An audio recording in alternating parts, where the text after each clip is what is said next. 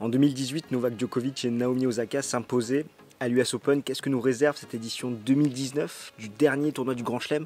Est-ce que ce majeur peut échapper à Djokovic, Nadal ou Federer? C'est ce que nous allons voir avec le débrief du tirage au sort de l'US Open 2019. C'est parti, let's go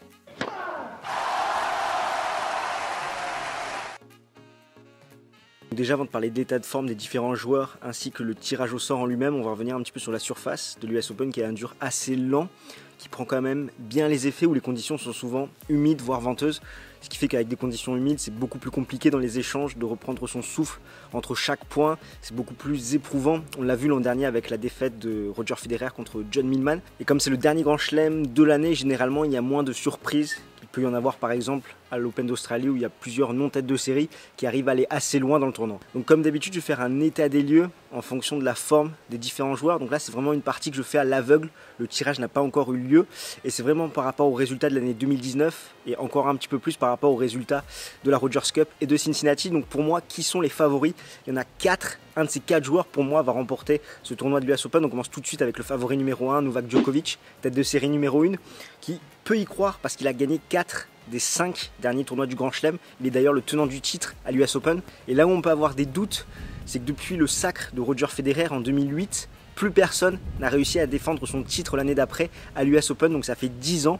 Et de plus, depuis 2010, Djokovic a participé 8 fois à l'US Open. Il compte 3 titres, 4 finales et une demi-finale. Donc c'est vrai que bien qu'il aille souvent très loin dans ce tournoi, au final, son taux de succès est assez faible avec seulement 3 titres. On passe tout de suite au second favori, qui est également la tête de série numéro 2, Rafael Nadal, qui derrière Roland Garros, bah, l'US Open, c'est le tournoi qui lui réussit le mieux. Sur ses 7 dernières participations, c'est 3 titres. De plus, l'Espagnol est en confiance avec 6 demi-finales de suite au minimum en Grand Chelem depuis Roland Garros 2018. On peut également noter que sa confiance va être décuplée étant donné qu'il a réussi pour la première fois de sa carrière à 33 ans à défendre un titre hors terre battue, c'était à Montréal. Là où on peut avoir des doutes, ça concerne son physique étant donné que depuis deux ans, l'Espagnol se blesse très souvent notamment sur dur. Et là, on ne sait pas trop dans quel état il arrive, étant donné que c'est la fin de saison. L'an dernier, c'était à partir de l'US Open qu'il s'était blessé. La deuxième interrogation, c'est que s'il veut gagner ce tournoi, théoriquement, il va devoir battre Federer et ou Djokovic, et que contre l'un et contre l'autre, il n'y arrive plus hors terre battue. Depuis 2011, c'est 2 à 14 pour le Serbe hors terre battue et contre Federer depuis 2015, c'est 0 à 6. Enfin, s'il veut s'imposer, il devra se montrer beaucoup plus convaincant qu'à Montréal, étant donné qu'avec un tableau plus favorable que l'an dernier, je l'ai trouvé un petit peu moins impressionnant qu'en 2018. Mon favori numéro 3, et c'est là où ça peut être un petit peu surprenant, c'est Dominique Thiem, tête de série numéro 4, qui, comme l'Espagnol, derrière Roland Garros, l'US Open, c'est le grand chelem qui lui réussit le mieux. Sur ses 5 participation, il arrive au moins 4 fois en deuxième semaine à l'US Open. Et c'est vrai que les deux dernières années, il tombe seulement en 5-7 contre Del Potro qui arrivera en demi-finale en 2017 et contre Rafael Nadal qui lui aussi arrivera en demi-finale en 2018. Et c'est vrai que cette année, l'Autrichien semble arriver à maturité avec ce titre acquis à Indian Wells, une surface très similaire à l'US Open.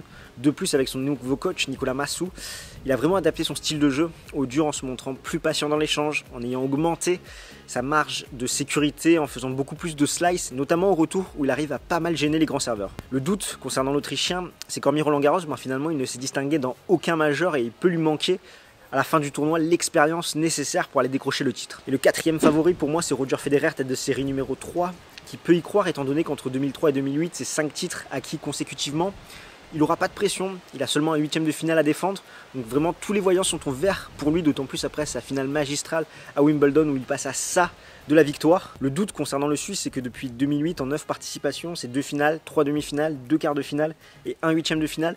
C'est vrai que depuis 2017, le Suisse commence très très fort l'année avec un très bon premier semestre où il a énormément de jus, d'énergie. Il arrive vraiment à être au top avec ce point d'orgue à Wimbledon. Mais le second semestre est un peu plus compliqué. On sent que ça commence à tirer physiquement, qu'il a beaucoup plus de baisse de régime. Et c'est vrai que l'US Open est souvent marqué par ça depuis quelques temps. En plus, on peut rajouter à ça les conditions qui ne l'arrangent pas forcément avec un temps très humide où c'est de plus en plus dur à récupérer, ce qui est tout à fait logique à 38 ans. Ensuite, on va passer aux têtes de série qui peuvent aller loin, j'ai décidé de retenir seulement 4 noms de joueurs, à commencer par Kei Nishikori, tête de série numéro 7. Et c'est vrai que le japonais connaît une saison 2019 assez décevante, mais il ne faut pas oublier que derrière Djokovic, Nadal et Federer, c'est le quatrième homme le plus régulier en Grand Chelem depuis un an, étant donné que depuis Wimbledon 2018, il arrive systématiquement en quart de finale d'un Grand Chelem. Et à l'US Open, depuis sa finale atteinte en 2014, sur ses trois dernières participations, c'est deux demi-finales de suite pour le japonais. Ensuite, la seconde tête de série à surveiller, c'est Karen Kachanov, tête de série numéro 9, qui a vécu son premier quart de finale en majeur cette année à Roland Garros. Il a également fait un quart de finale à Indian Wells, comme je le rappelais, Indian Wells qui est une surface assez similaire à l'US Open. Il a montré des choses plutôt convaincantes, je trouve, à Montréal et à Cincinnati, donc il faudra compter sur lui, surtout d'après le match qu'il a fait l'an dernier à l'US Open contre Rafael Nadal, un monument en 4-7. La troisième tête de série à surveiller, c'est Bautista Agut, tête de série numéro 10, qui connaît tout simplement la meilleure saison de sa carrière en 2019. Un titre à Doha, une demi-finale à Wimbledon, quart de finale à l'Open d'Australie, Miami, euh, la Rogers Cup et également Cincinnati. Il a eu de belles perfs quand même sur les deux Masters 1000 avant l'US Open. Je pense qu'avec sa constance, sa régularité, il peut vraiment aller loin dans ce grand chelem, même si peut-être les conditions sont un peu lentes pour son jeu de contreur. Et la quatrième tête de série à surveiller, c'est David Goffin, tête de série numéro 15, qui depuis le 7 qu'il a pris à Rafael Nadal à Roland Garros, s'est relancé dans sa saison avec une finale à Halle, un quart de finale à Wimbledon, également une finale à Cincinnati. Généralement, le Belge a besoin de rythme, de confiance pour aller loin.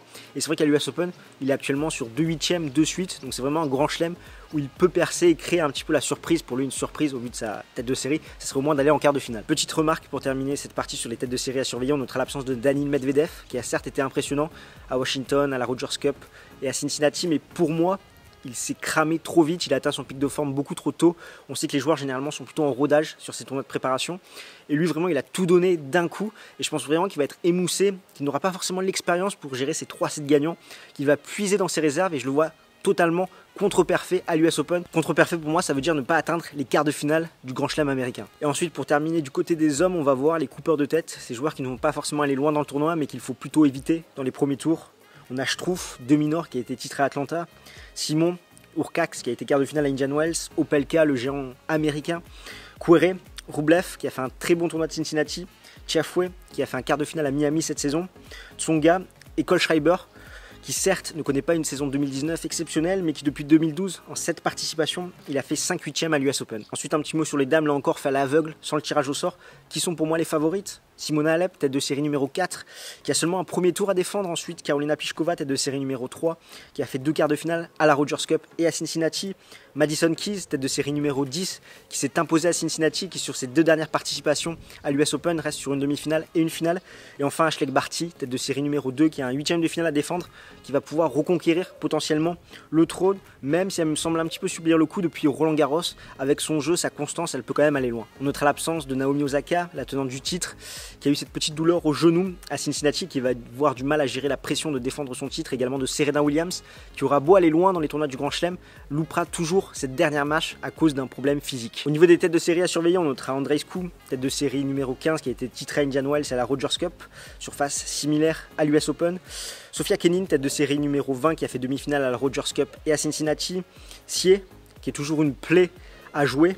Et enfin, la tête de série numéro 32, Yastremska, qui va profiter justement de l'abandon d'Anasimova, l'américaine qui a perdu son papa Constantin Anasimov. Au niveau des coupeurs de tête, on notera Carla Suarez Navarro qui reste sur un quart de finale et deux huitièmes à l'US Open, Daniel Collins qui on le rappelle quand même a fait une demi-finale à l'Open Australie, Azarenka, Muchova, Kuznetsova qui a été finaliste à Cincinnati, également Venus Williams qui peut être toujours compliqué à jouer chez elle, et enfin Bouskova qui a fait une demi-finale à la Rogers Cup. Et maintenant, nous allons pouvoir enfin passer au tirage au sort pour voir justement si les informations qu'on a dit précédemment vont être confirmées ou non suite au tableau et aux affiches potentielles. On trouve avec le tirage au sort de l'US Open 2019. On commence tout de suite avec le parcours potentiel du grand favori Novak Djokovic. Au premier tour, Carbales Baina. Au second tour, Sam Querrey, le local. En huitième de finale, potentiellement un Serbe, Tipsarevic ou Lajovic. En huitième de finale, Jurkax, Vavrinka ou Anderson. En quart, Medvedev ou Fonini. En demi-finale, Federer et en finale, Nadal. Concernant l'Espagnol, son parcours théorique, John Millman, le tombeur de Roger Federer à l'US Open 2018 pour le premier tour. Un qualifié au second tour, Fernando Verdasco au troisième tour. Struff, Isner ou en huitième de finale. Kachanov ou Zverev en quart de finale.